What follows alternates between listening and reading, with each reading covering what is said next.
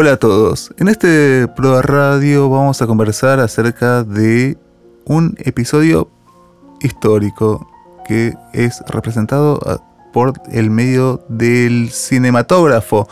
Y lo haremos con Mariano Llenaz, uno de los cineastas argentinos más interesantes de este momento, director de varias películas, y que hoy está haciendo además una película inédita que se llama La Flor. Pero no será este el objeto de esta conversación, sino vamos a conversar acerca de los registros de los muertos en Auschwitz, acerca de este documental que se presenta en el Bafisi, en la sala de prueba, Night with Fall, acerca de cómo los soldados de distintos ejércitos de liberación registraron los muertos y su acercamiento a los campos de concentración nazis. Es una posibilidad muy tremenda de ver cómo el cine refleja la realidad, pero no solamente eso, sino que produce una reflexión acerca de cómo el cine mismo puede actuar. Bueno, bueno, en principio no se muestra la muerte, sino que se muestran muertos. La mía hay una diferencia enorme. O sea, vos no estás mostrando, el, cine tiene la capacidad de mostrar la muerte en, en, en, el momento, ¿verdad? Es una capacidad que ninguna otra disciplina artística tiene. El cine puede mostrar la muerte a partir de la muerte misma. Vos, vos, podés filmar a una persona muriendo. Que eso implica un montón de cosas, implica un, montón de, cuestiones éticas, si te interesa la ética con respecto del cine, y también de cuestiones estéticas, cuestiones narrativas. Bueno, digo, la capacidad, que, que, hayas construido una máquina capaz de filmar la muerte, capaz de dar registro de la muerte, capaz de narrar la muerte a partir de la muerte misma, es decir, no como convención, es un invento, digamos, muy, muy propio del siglo XX, que se ocupaba mucho de esas cosas, de máquinas que tenían que ver con la muerte, incluso la capacidad de registrarla.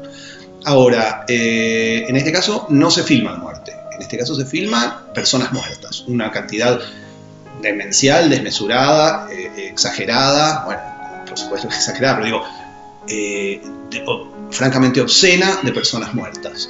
Y en ese sentido, la, potencia de, las imágenes, yo creo que viene, la potencia un poco estremecedora, ¿no? De las imágenes viene de esa otra cosa, que no es la muerte, sino la acumulación de cuerpos muertos. Uno puede llamar la muerte a todo, digamos. La muerte es lo que sucede después de la muerte, pero digo, lo que uno ve es una serie de cuerpos inertes, acumulados y acumulados y acumulados y acumulados. Esa es la imagen que a uno le deja esas imágenes que se ven así de la... Y en ese sentido hay una serie de, formas de puesta en escena, de las cuales la más eh, escalofriante me parece que es cuando utilizan a los, a los prisioneros de la CSS para llevar y cargar a los muertos en las fosas comunes.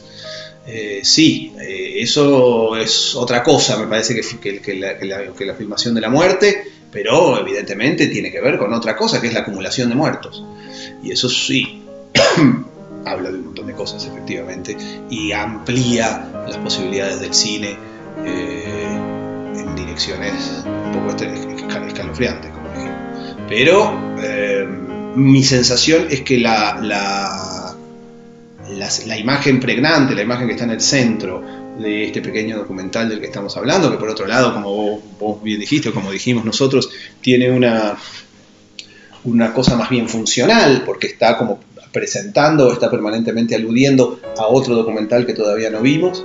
Me parece que la idea, que lo, que efectivamente vuelve al, objeto interesante, son las pequeñas decisiones que se toman para generar una especie de relación con esa especie de, acontecimiento desmesurado o de referente desmesurado que son las montañas y montañas y montañas de personas muertas, de cuerpos consumidos, de personas muertas de hambre, eh, eso que habitualmente se define con mucha simpleza con la palabra horror.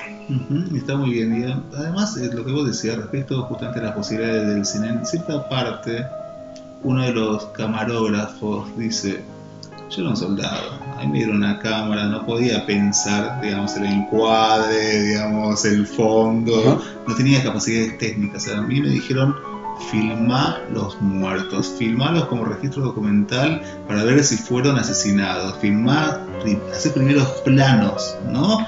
Entonces, sí, en el caso de los primeros planos no, no, no son la mejor idea, dado que los que verdaderamente impresionan son los planos generales. Los primeros planos sí son muy escalofriantes y todo eso, pero lo que verdaderamente eh, ese soldado camarógrafo, el momento en que verdaderamente registra algo que no se había registrado antes, es el momento en que se aleja un poco y muestra las grandes acumulaciones.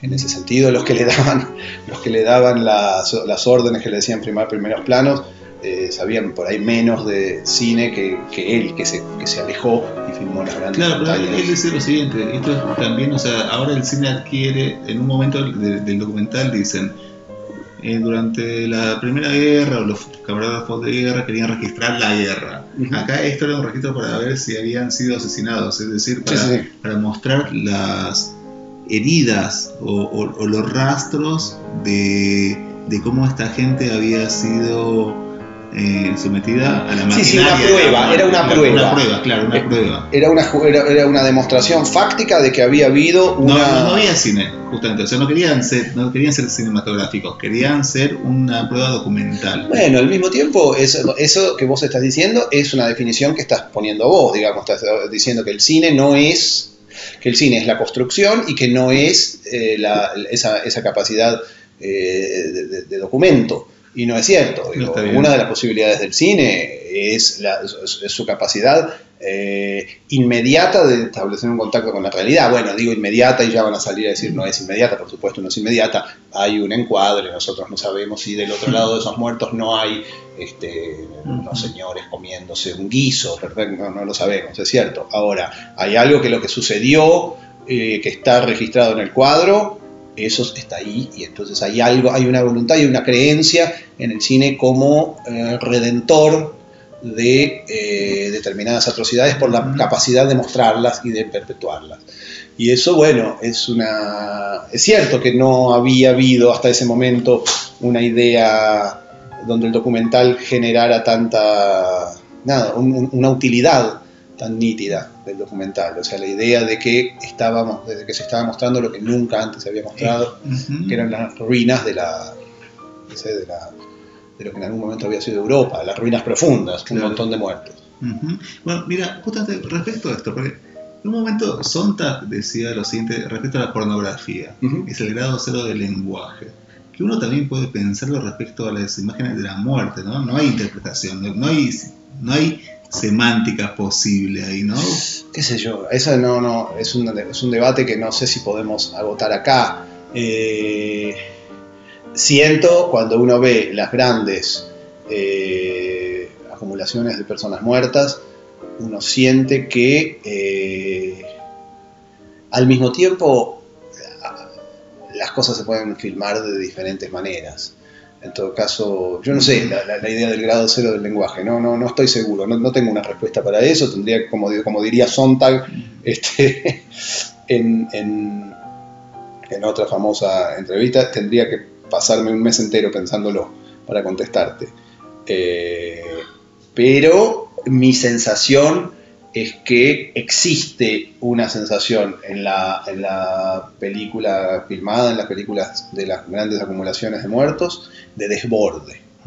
Uno tiene esa sensación, una sensación de que el material visual que se está filmando desborda aquello que, eh, la, casi casi te diría que desborda la cámara.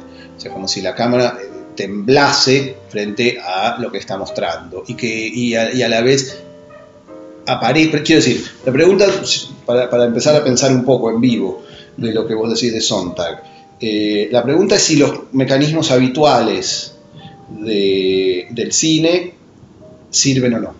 las herramientas habituales del cine sirven o no. Y en ese sentido, eh, hay una que me parece que es una, una herramienta central del cinematógrafo que está y que es el fuera de campo.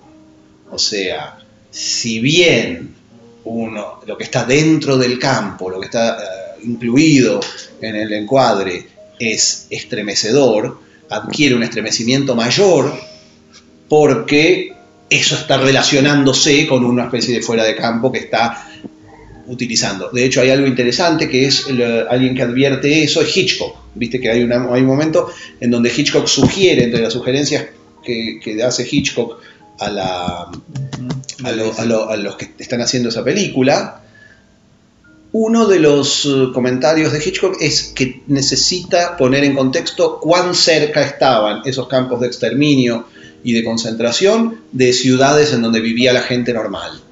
Y eso es una utilización de fuera de campo, ¿entendés? O sea, le está diciendo, esto es tremendo, pero es muchísimo más tremendo si uno siente que a pocos metros está gente viviendo y conviviendo con, esta, con estas Es, es masacres. buenísimo porque además justamente esta película habla sobre cómo construir ¿no? el montaje de un film. ¿no? Claro. O sea, porque además es, eso es genial. digamos, lo, lo- lo llevaron a Hitchcock, que ya era una estrella en Hollywood, Ujú. otra vez en Inglaterra, y ahí se ven las imágenes de él viajando, volviendo, para hacer un, un casi un servicio patriótico. Es, es interesante si uno. sa- ¿Sabes qué? Se me ocurre una idea que puede Ujú. ser atractiva. Que es que esta película eh, es interesante si uno la toma como pequeña parábola, casi como ficción. Digo, en ese sentido a mí no me interesa si, fue, si es verdad que fue Hitchcock o no, digo.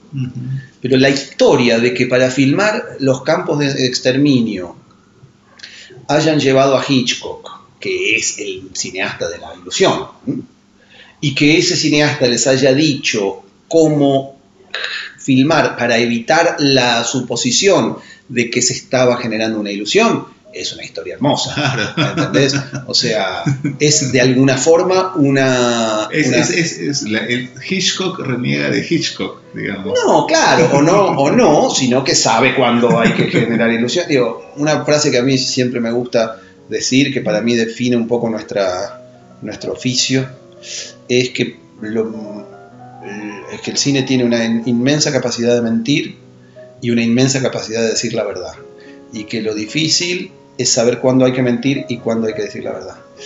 Y un poco esa es la, la idea de Hitchcock, digamos, Hitchcock, que sistemáticamente miente y, gener- y, es, y es el maestro de, de unas mentiras totalmente gozosas, sabe por el contrario cuándo hay que decir la verdad, sabe por el contrario cuándo hay que, cómo utilizar los medios del cine para que esa verdad no sea cuestionada y que no sea cuestionada por los malos, es decir, que no sea cuestionada por los que él ya preveía que iban hasta hoy a decir que los campos de exterminio eran una Los mentira. negacionistas, él tiene una prevención que a mí me pareció genial, que dice, hagan, digamos, eh, planos eh, de larga... planos abiertos para que nadie pueda entender que está... Y, eh, y no paren de filmar, para que no, no puedan decir Exacto. que esto fue este, editado, ¿no? Y él, y- lo interesante es que él dice eso, hace ese, sí, lo dice, digo, si creemos que lo dice, y no es una, una- una cuestión literaria de del Borges secreto que escribió esta película, si no es así y si efectivamente lo dice o no, lo que está lo dice antes, eh, te diría casi 10 años antes de, o, 7 años antes del montaje prohibido de Bazin, digamos. O sea, él está, él está Claro. descubriendo la idea de Bazin del montaje prohibido, de que, el, de que la eh, que el corte Mm. creando un espacio que no existe genera una interrupción de la intensidad de la escena mucho antes de que Bazin lo ponga en palabras sin citar nunca a Hitchcock. Y al mismo tiempo está, sin mencionarlo, a- adelantándose muchísimos años al, al texto del Traveling de Capó de, de, cosa, de Serge Daney. Entonces, eso deja bien parado a Hitchcock, porque otros pequeños mínimos negacionistas que dicen que Hitchcock, bueno, no sé qué, ta, ta, ta. El otro digo, Hitchcock sabía perfectamente, entendía todas las cosas de técnica cinematográfica y de moral cinematográfica mucho antes de que los críticos franceses lo pusieran en palabras. Eso sería como una especie de linda prueba. Está, Pero está mismo- porque- además es como, digamos, Kafka y sus precursores, acá vos tenés a... Claro, claro, exacto, exacto. Sí, sí, sí. Entonces, lo que digo es, si uno piensa que la, que la película lo que está proponiendo es eso, es una idea de un poco redentora del cine. Es decir, que el cine, entendido no solamente como la cámara que registra, sino como un conjunto de procedimientos y mecanismos de generación de ficción y de generación de realidad, etcétera, son los adecuados para narrar estas grandes tragedias. Este. Y eso es una linda idea. Digo, que, que esté Hitchcock ahí y no. No, eh, pero, pero, pero, pero en esta fábula que, na- que propone este documental también está la caída de esa idea, porque Claro. esta, esta película jamás se estrenó. Dicen, bueno, no, esto no, traigamos a Sí. Billy Wilder. ¡A Billy Sí. Wilder! no, sí, sí, sí, que hace una cosa cortita también. que se corta y después, o sea, la- pero no se estrena, no, no, se, no, no se emite este documental, digamos, de larga duración. Sí, no, no sé si es muy claro. Yo no, no, no, ¿A vos te pareció muy claro eh, por qué motivo? El motivo Eh, me parece claro, que era, era, podía ser, digamos, que justamente Podía ser utilizado como un arma de No, difusión. que- que- por- que los- que los a, a los ingleses no les, conven- no les convenía esto porque les iba a dar argumentos a quienes reclamaban ser acogidos por el Estado inglés como víctimas y ser, digamos... Claro, claro, claro. Entonces, digamos... Sí, está relacionado con la cuestión palestina también, Claro. con la cosa de. no, eh, claro, pro- pro- con el promovamos el sionismo. antes que, que, que acogemos, acojamos al pueblo judío en la diáspora otra vez, ¿no? Que podía ser incluso visto en ese momento como una amenaza ulterior, digamos. Absolutamente, claro. No podían saber los ingleses que, que les iba a ir también con Israel a lo largo de los años. Pero cierto, eh, hay, hay una cuestión. Pero bueno, eso es, si querés, una historia más de tipo de crónica política. En el medio, sí, como si, como si dijéramos, los motivos. Es- es- es bueno lo que decís. Eh, al mismo tiempo yo hago esto, este, comentario y mientras voy pensando lo que voy a decir de la película cuando tenga que presentarla, así que me sirve como ejercicio. Pero hay algo también en donde esos pequeños pensamientos que simboliza la presencia de Hitchcock en la historia, ese tipo de pequeñas eh, observaciones que tienen que ver con el cine, es decir, con el juego del cine, como, y sin hablar en contra de eso, como la idea del cine entendido como juego, bueno, ese juego es un juego tan hábil que es capaz de, de- de relacionarse con las grandes matanzas. Es decir, la idea de la forma, es- es- eso me parece que es una idea profundamente política, que la película hace sin darse cuenta, porque en el Sí. fondo es un extra DVD, pero es una escena, es una discusión profundamente política, es decir, tradicionalmente hay una parte, hay un, hay un tipo de pensamiento de izquierda que reniega de la forma a la hora de, eh, de narrar determinado tipo de circunstancias. La famosa frase de Rivet que dice hay cosas a las que hay que acercarse con temor y estremecimiento, que es una frase ad- admirable, pero no necesariamente eso tiene que ver con, eh, con, que, ah, con un abandono de la forma. Es decir, eso podría significar, bueno, hay un abandono de la forma y por lo tanto ese abandono de la forma implica que nosotros no tenemos que pensar, digamos que, que el- que el material habla por sí mismo y eso no existe. Eso no existe. O eso es lo que dice la película. Dice, la, la, la forma siempre importa, la forma es la manera de acercarse a los temas y, la- y el abandono de la forma construye una especie de forma reaccionaria. Y otra idea es, la forma es algo que siempre termina siendo lo que menos importa para los grandes intereses del mundo. Parece que estamos este, No importa. en una. Sí, bueno, pero va a salir este, censurado en tu programa. Bueno, va a, ser, va a ser editado como no, que- como no quería Hitchcock, digamos, pero de, de todos modos, es- es- esta cuestión es interesante porque estamos hablando sobre cine, sobre montaje, sobre edición, Sí.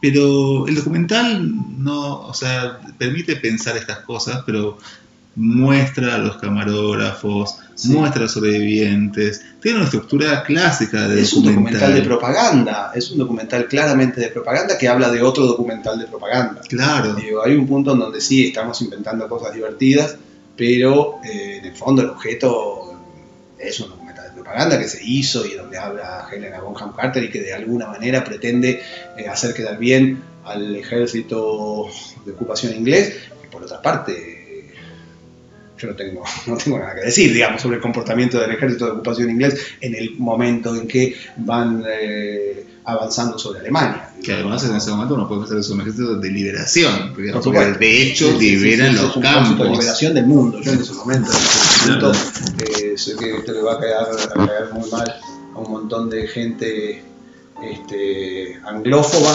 pero está todo más que bien, digamos, con ese ejército de ingleses que estaba sacando a los nazis del mundo. En ese sentido yo no tengo nada que decir, más que... No, pero, pero además la película es interesante porque además tiene varios registros, no solamente lo de los camarógrafos ingleses, sino también de los soviéticos. O sea, el, el primer campo es al que llegan los ingleses, luego está Auschwitz al que llegan los eh, rusos, Sí. y hay registro de esto. Pareciera ser una misión de la humanidad, eh, eh, ¿no? Sí, Como- de distintas versiones del cine también, de determinadas cosas. Es, eh, si uno se pone a pensar, es verdad que los soviéticos, digamos que no existe esta misión de, digamos que no hay un documental así en la Unión Soviética, ¿m? que no existe esta idea en la Unión Soviética de, de generar una condena a las grandes matanzas, y eso supongo que debe ser algo a tener en cuenta. Sí. Eh, ¿no? Porque el, eh, los ingleses en su momento pensaron en hacer películas sobre las grandes matanzas y Stalin no. Bueno, uno puede imaginar la respuesta. ¿verdad? O sea, no. No, para, para especificar es porque también tenía que ver con las matanzas que realizaba Stalin. Por en su eso propia, digo, ¿no? ¿no? Digamos, entre güeyes, pensaría entre güeyes no hay jornadas. Y además, no iban a- a- por- claro, Eh, ¿por buenísimo, qué la porque- Unión Soviética no llamó a Eisenstein a realizar una ya, lo, ya lo había suicidado. gran documental, claro, yo lo había suicidado, bueno, o a quien fuere, no, no sé. Está muy bien. Pero además hay unas, no, no sé si vos eh, tenés eh, este registro de memoria, porque yo lo vi, digamos, hace dos noches, pero ese momento en el cual dicen hay cuatro horas de filmación de los cadáveres en negativo.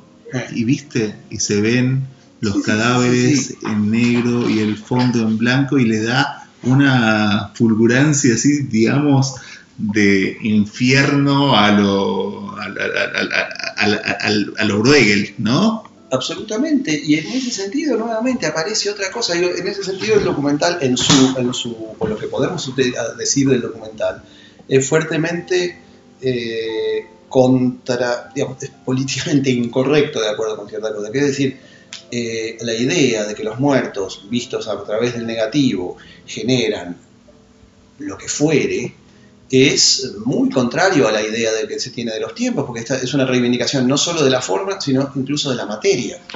Es decir, la materia cinematográfica es capaz de generar eh, su propia, digamos, como una especie de opinión o de mirada autónoma sobre las cosas, la materia. Es decir, solamente el material cinematográfico antes de positivar of- ofrece una mirada de los muertos, una mirada de la masacre, una mirada del holocausto, una mirada de los grandes eh, matanzas del mundo, casi fantasmagórica, que no inventó nadie, que no obedece a la subjetividad de nadie, ¿entendés? Ofrece solamente, obedece solamente a la materia cinematográfica.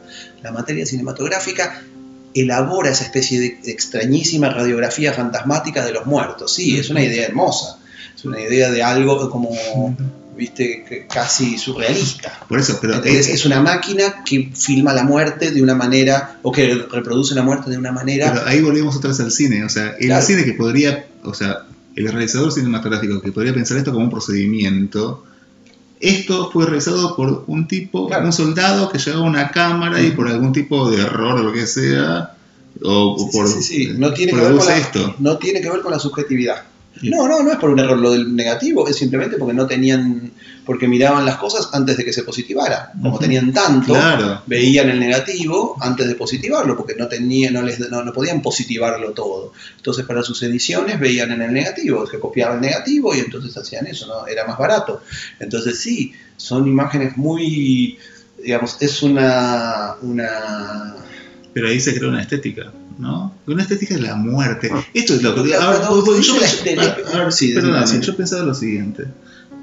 Porque miraba estas imágenes y luego nosotros que somos contemporáneos de esta época, que hemos visto el gore y hemos visto, vemos The Walking Dead y vemos sí. eh, matanzas en estas series, eh, digamos, digamos, muertos a roletes.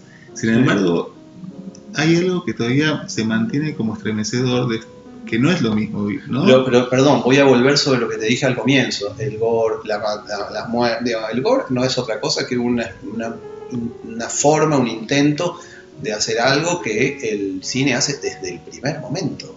O sea, el cine pone eh, tiroteos en los cuales los personajes mueren y después es mentira que se mueren. No, no. Entonces digo, trabaja la muerte como forma, el momento en que el cuerpo cae y se muere, de una manera, te diría, única, es decir, casi lúdica. En el cine la muerte es, es un, la violencia, podríamos decir el, romance entre el cinematógrafo y la violencia es uno de los primeros romances que, el cinematógrafo establece. Es decir, nadie había podido filmar, había podido registrar la violencia así, casi sin opinarla, podríamos decir. ¿Entendés? Vos ves un tiroteo y es una manera en que el espacio narra, y entonces las balas, y al mismo tiempo hay algo de esa eh, gigantesca operación de, de la ficción que no es lo mismo que la muerte. Entonces, eso, esa relación entre el cine y la muerte es una relación larguísima que eh, es casi, te podría decir, hasta feliz. Yo, por ejemplo, en esta película, para, hablar un poco en la película que estoy haciendo ahora, eh, que tiene un episodio... La Flor. la Flor, tiene la, segunda parte en la que estoy trabajando ahora, hay un episodio que sucede en la Guerra Fría y hay muertes de todo tipo. Y son muertes eh, casi como, como, como como si fueran flores, digamos, son muertes casi como si fueran pequeños juegos visuales y eso eso está perfecto pero justamente o sea entonces por eso te hago la diferencia porque en esta película no se muestran las muertes se muestran los muertos eso es una diferencia radical. Perfecto porque las porque los cuidados y los reparos que existen eh, con respecto a los quiero decir para, para, que entiendas mi punto. Mm. no es lo mismo filmar y simular una persona muriendo por un disparo, por ejemplo, que un tipo haciendo de muerto. Es distinto. Uno siente que hay algo en el, hecho de filmar la representación de la muerte, donde hay un límite entre la realidad y la ficción que es extraordinario. Ahora, eh, un muerto es un muerto. Bueno, justamente eso es interesante porque las últimas imágenes de, este documental otra vez vuelven al principio y se muestran en el primerísimo plano rostros de gente, digamos, consumidos, con un agujero en la cabeza que debe ser de un disparo, sin dientes. Está el horror de... El cine es una mediación, necesariamente. ¿no? La, imagen es una, la imagen cinematográfica es una mediación, pero acá, como es algo documental, uno piensa estoy frente a ese horror que sucedió porque me lo muestran repetidas veces, ¿no?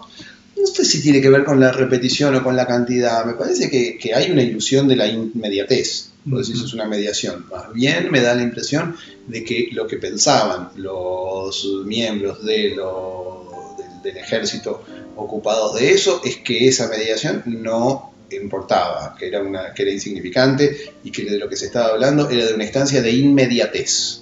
¿Entendés? O sea que lo que importaba era eh, que lo que se estaba mostrando era ahí, que no había tal mediación. ¿Entendés? Que se estaba mostrando la muerte o los muertos, yo mismo me equivoco, se estaba mostrando los muertos sin, sin fin. Otra vez volvemos a esta cosa del grado cero del lenguaje, ¿no? Eso era lo que pensaban hacia mí quienes hacían la cosa. Después nosotros sabemos que no es así y que eh, cualquier particularidad, y, digamos, pero es muy sencillo entender por qué. En principio, es muy impresionante la, sensación que le da a uno cuando vienen los norteamericanos y empiezan a filmar en color. Claro. Y ahí uno se da cuenta de que hay algo que no tiene que ver con la política internacional ni con la ética. Hay algo que es del orden de la estética, como decías vos. Es decir, los ingleses filmaban la muerte en la puta. Es difícil no decir la muerte, son los muertos. Los ingleses filmaban los muertos en blanco y negro y los americanos que empezaban a desarrollar las técnicas de color los filman en color. Uno dice, ahí viene la famosa frase de Truffaut, el blanco y negro es más realista aunque la vida es en color. Bueno, uno dice, ¿qué se parece más? ¿Qué, Lo que uno ve son técnicas diferentes que generan cosas diferentes a la hora de ser vistas. Aparece el cine nuevamente como tema. Entonces, en este momento, la, la película esta de la que estamos hablando es más sobre el cine que sobre cuestiones que tienen que ver con la historia. Por eso, o sea, justamente porque Es una película sobre el cine. eso es Lo que, lo que vale la pena reflexionar, no sé si, no Claro. sé si se lo propuso, pero lo que vale la pena reflexionar es sobre el cine. sobre Exactamente, porque con el cine. incluso si vos ves, o sea, tiene esta estructura de documental clásico. Hay una persona que dice, yo viví esto, hay un testigo, Sí. Que se pone a llorar al recordar Se esto. ponen a llorar y dicen Y- demasiado. pero- Todo se espera, se espera sistemáticamente el momento en el que el personaje se pone a llorar. cómo mostrar, ¿no? Desde el punto de vista cinematográfico. Y No eso, estoy seguro de que sea exactamente eso. No, no sé si voy a coincidir tanto con tu definición. Más bien, diría eh, que es una película que trabaja los, las cuestiones que concurren en el cine como, como casi te diría como como, ay, qué palabra, déjame usar una, palabra buena, después vos lo vas mejorando con tu edición. Eh, eh, diría el cine como, como conjunto de procedimientos, Di- di- diría para ser beniaminiano, el cine como sistema de aparatos, ¿no? Es decir, el cine como, como sistema. El cine como sistema plantea una serie de particularidades que, que son todas las que estamos hablando, que tienen que ver desde este- cuál es el lugar que tiene la forma a la hora de representar, cuál es, cuáles son las posibilidades que tiene, cuáles son los momentos en donde el cinematógrafo se independiza y hace... todo eso me da la impresión de que es el tema verdadero de la película. Es decir, cuán, eh, mostrar también que, contrariamente a lo que se supone, el cine es una es, es- es algo indócil, ¿entendés? Que no es exactamente lo que se mani- digamos que manipular el cinematógrafo para los fines que se busca no es necesariamente eh, fácil. Entonces, por ejemplo, lo que decíamos del blanco y negro y del color. Bueno, no es, no pasa exactamente lo que se suponía. Cuando se filma en color, No no, es necesariamente más realista. Cuando se filma en blanco y negro, ¿entendés? Eh, la- la- y, y por- y por- y por supuesto, hay algo que tiene que ver con el paso del tiempo. Nosotros estamos viendo esas imágenes a la distancia y esa distancia implica una, eh, una poetización, es decir, la, progresiva degradación de la materia fílmica produce una poetización, es decir, no es lo mismo ver las imágenes de los muertos con el grano del 16 blanco y negro tantos años después que, eh, que la inmediatez, que se- digo, es una, es una inmediatez que no se produce. O sea, no, no es solamente las decisiones, que es algo que se dice, bueno, toda película tiene una decisión, vos decís el cine es un arte mediado, pero no solamente me- ah, es un arte mediado por las decisiones de quien, de quien toma decisiones, sino que hay algo de la materia que también toma algunas decisiones Bueno, pero- imprevistas. Pero, ahí está esta cuestión que es problemática. El documental quiere ser veraz, ¿no? El, documental, su- el objetivo del documental es ser lo más cercano a lo veraz, ¿no? Sí, Reflejar eso. Es la palabra mismo. Documentar esa realidad. sí, Pero vos decís, pasados 70 años, vemos esto con una mirada estética porque lo vemos no también. dije estética, dije poetizada. Incluso, es- incluso puede ser incluso más problemático todavía. ¿no? No, es poetizada. Sí. Cuando en ese momento Adorno dijo, después de Auschwitz no puede haber poesía. ¿Viste? Y entonces ahora vemos que esto se puede ver de modo poetizado. Es como una mirada... Sí, pero lo que la, pero la poetización, eh, lo, interesante es que la poetización no la hace nadie. Eso es lo que digo. Entonces, no, no- no es una. un- entendemos siempre la, la- la- poetización como una serie de eh, decisiones poéticas ejercidas sobre mm, la palabra, sobre la imagen, o sobre lo que sea. En este caso no. En este caso, digamos, el aura, para citar a una persona que discutió con Adorno, está en cómo esos, cómo esos muertos han atravesado la, la materia. Digo, son cuestiones interesantes, pero digo que no tienen que ver solamente con la eh, cuestión de mostrar que las masacres efectivamente habían sucedido. Y en ese sentido, estas son cosas que nosotros podemos hablar y todo eso, pero ciertamente también cumplen esa especie de primera, de primera mm, función. Uno sabe que uno muestra esto y a los negacionistas se les hace más difícil. O sea, efectivamente, el- esa especie de primera misión, lo- el- casi judicial, digamos, una especie de primera misión eh, burocrática, de mostrar que las cosas pasaron, eh, la imagen cinematográfica y de, más tarde tal vez la imagen televisiva, que por ahí alguna vez se vuelve cinematográfica, está y cumple esa misión. Ahora, lo interesante del cine es que el tiempo lo dota de, de- de características sorprendentes. ¿Entendés? O sea que cuando nosotros vemos de nuevo estas imágenes y las miramos eh, con una intención ya segunda, que no es solamente comprobar lo que esas imágenes buscaban comprobar, lo que aparecen son huellas sorprendentes. encontramos sorpresas, encontramos, no usaría la palabra sentidos, pero sí, utiliza, sí encontramos la palabra, eh, digamos, o como, como, como huellas de cosas que no sabíamos que íbamos a encontrar. Y entonces ahí aparece lo fortuito, aparece la convivencia entre, la- aparecen las caras de los personajes de la SS eh, de cierta edad, las mujeres jóvenes llevando, digo, aparece como una especie de, de literatura automática, digamos, la famosa escritura automática de los surrealistas, ¿no es cierto? es que hay escenas que son narraciones, ¿no? Digamos, en un momento. te diría que todas lo son. Claro, en un momento ¿Entendés? aparecen los, los tipos y vos ves los uniformes y está la SS siendo obligados a cargar, a cargar los cadáveres por los ejércitos de liberación, digamos, no sé cuál es en, el- en este caso, pero están vestidos como Sí, sí, oficiales de las SS. Absolutamente. Y eso seguramente es una puesta en escena también.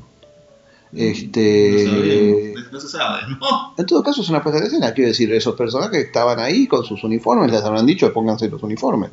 Que no parezca que se entienda, pero si no, ¿cómo se entiende que son los de la? Pero señores, ustedes se ponen su uniforme y cargan con el uniforme los muertos que han, que han, que han contribuido a crear.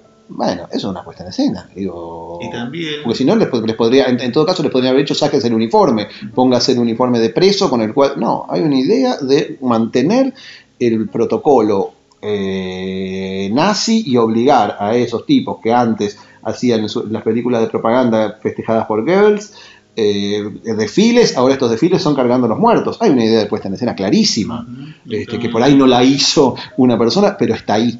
Yo no sé, yo no puedo saber si hay una persona que tomó esa decisión. La puesta en escena está. Y entonces hay algo que es hermoso también, que es que el cine, eh, que la puesta en escena, en escena no siempre responde a la una del intención. Claro, la Porque hay- escena se da. Porque el relato dice que ahí había oficiales y soldados y soldados con cámaras que, que tenían la orden de registren todo.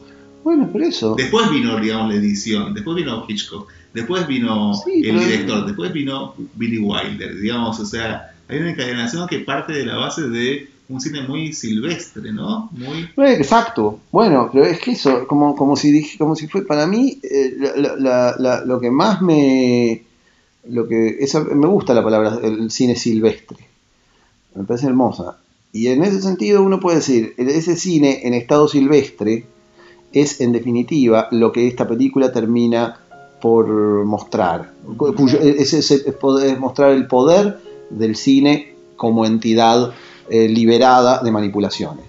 Por más que esté, que esté la manipulación y que el objeto de, de- de- de Night Will Fall es un objeto absolutamente banal, si uno lo piensa como objeto cinematográfico, pero si uno se mete en eso, si uno se deshace de los directores de televisión a los que seguramente les encargaron esa película, sobre los cuales no tenemos nada que decir, es, es- es gracioso hablar precisamente de la irrelevancia de eso, de la irrelevancia de esos personajes del que hizo la película Night Will Fall, tanto como de los camarógrafos originarios que aparecen ahí mostrando, los camarógrafos originarios parecen los pueblos originarios, ya que hablamos de Silvestre, pero todos esos personajes que están ahí, es decir, el concurso del ser humano, se vuelve irrelevante y aparece fuertemente la capacidad de, de pensar y de tomar decisiones de una máquina.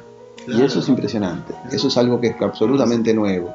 Y que me parece que, eh, que Adorno hubiera, hubiera le hubiera llamado la atención, sino este, y a Benjamin, sin duda alguna, si no se hubiese muerto eh, justo a tiempo, Justo antes. también le hubiese, justo a tiempo, le hubiese, le hubiese venido, le hubiese hecho pensar, digamos, hay algo de el tiempo de las imágenes de las masacres a través del tiempo, de las imágenes de los genocidios a través del tiempo, que hoy, tanto tiempo después, pese a que siguen existiendo y cada vez más en, distintos niveles y en distintos países y con distintas matanzas, siguen existiendo los negacionistas.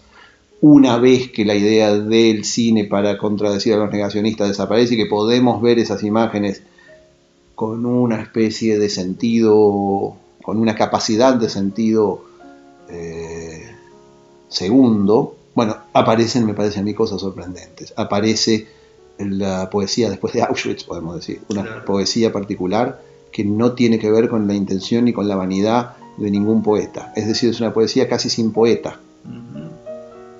Bueno, de pronto nos hemos puesto a reflexionar, está bastante bien. Lo último para terminar, porque solamente un, un- elemento más de la película que te quiero hacer, digo, que te quiero proponer para Sí, sí, sí, sí. que es el siguiente. Cuando los soldados o los ejércitos llevan a los eh, ciudadanos aledaños a los campos a mirar. Y en un momento eh, uno de los narradores dice, yo quería mostrar cómo se negaban a mirar. Ah. Eh, es fuerte, ¿no? Porque se muestra y además eh, es el público que no quiere ver la escena. Que es como un juego de, de, de- de- ¿no? de espejos, es una Sí, sí, sí. Y ahí está el público que somos nosotros. Sí, cuando, además- cuando nos muestran esos cadáveres que dicen yo no quiero ver esto tampoco, ¿no? Claro, a mí no me pasa eso. Vos sabés, pero eso son características. Yo jamás tuve esa, jamás en la vida y tuve esa reacción de taparme los ojos frente a la, violencia o a la, capacidad eh, radical del cine de mostrar las cosas, el, espanto. No, pero tampoco en la vida, no, no, no, no tengo ese, ese tipo de reparos. Pero sin embargo, uno todo el tiempo, quiero decir, ja- jamás me molestó eh, ver violencia filmada, eh, sea ficticia o sea o tenga un origen real. En ese sentido, me parece nada. Siento que hay una frase de Artaud cuando en uno de, los múltiples textos en los cuales él define el cinematógrafo, que dice que el cine tiene una, una capacidad que de las cosas que están mostrando e- ejerce una sorprendente, cualquier plano cinematográfico ejerce una sorprendente, un sorprendente mecanismo en donde no deja sino lo mejor. Dice Artaud, que el cine de lo que se filma hace una especie de síntesis en donde no deja más que lo mejor. Entonces uno podría pensar, bueno, ¿qué es lo mejor en, esa, en esas escenas? Y bueno, la respuesta está mirándolo, uno no puede hacer una definición de eso, pero efectivamente uno siente que el cine produce una síntesis con esas imágenes que están ahí y por ejemplo, cuando uno ve las imágenes de los tipos de las aldeas vecinas yendo alegremente a ver como si fuese un programa de domingo los campos de concentración y los muertos y todo eso, hay algo de esa imagen que escapa y que claramente excede esa voluntad punitoria que tenían los, eh, los ejércitos de ocupación. Hay algo ahí que sí, que uno tiende a pensar que Artaud tenía razón, que, que lo que genera de la imagen es una segunda cosa, lo que podríamos llamar no otra cosa que lo mejor. Y es interesante esas capacidades que tiene el cine. Es atractivo la posibilidad de hablar de esto eh, en una película muy, no, me canso de decirlo, muy pequeña y muy menor, pero bueno, al menos da la posibilidad de hablar de cuestiones que no son las que las que se tienden a hablar, es decir, siempre se pone al cine en un lugar de en un lugar subsidiario con respecto a la historia y tal vez debamos pensar, debemos empezar a tomar, ya que el cine está a punto de convertirse en algo de la historia, eh, en, en historia, tal vez debamos pensar que el cine tiene mucho más para decir que el lugar subsidiario y el lugar meramente funcional que se le ha dado eh, a lo largo del siglo XX. Digamos. Sí. Bueno, bien.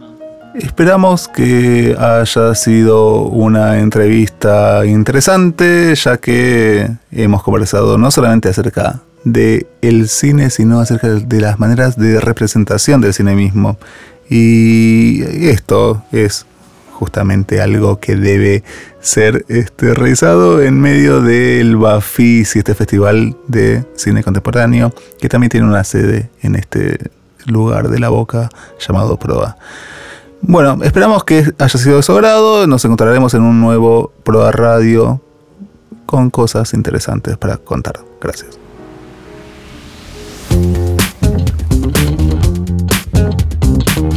Proa Radio.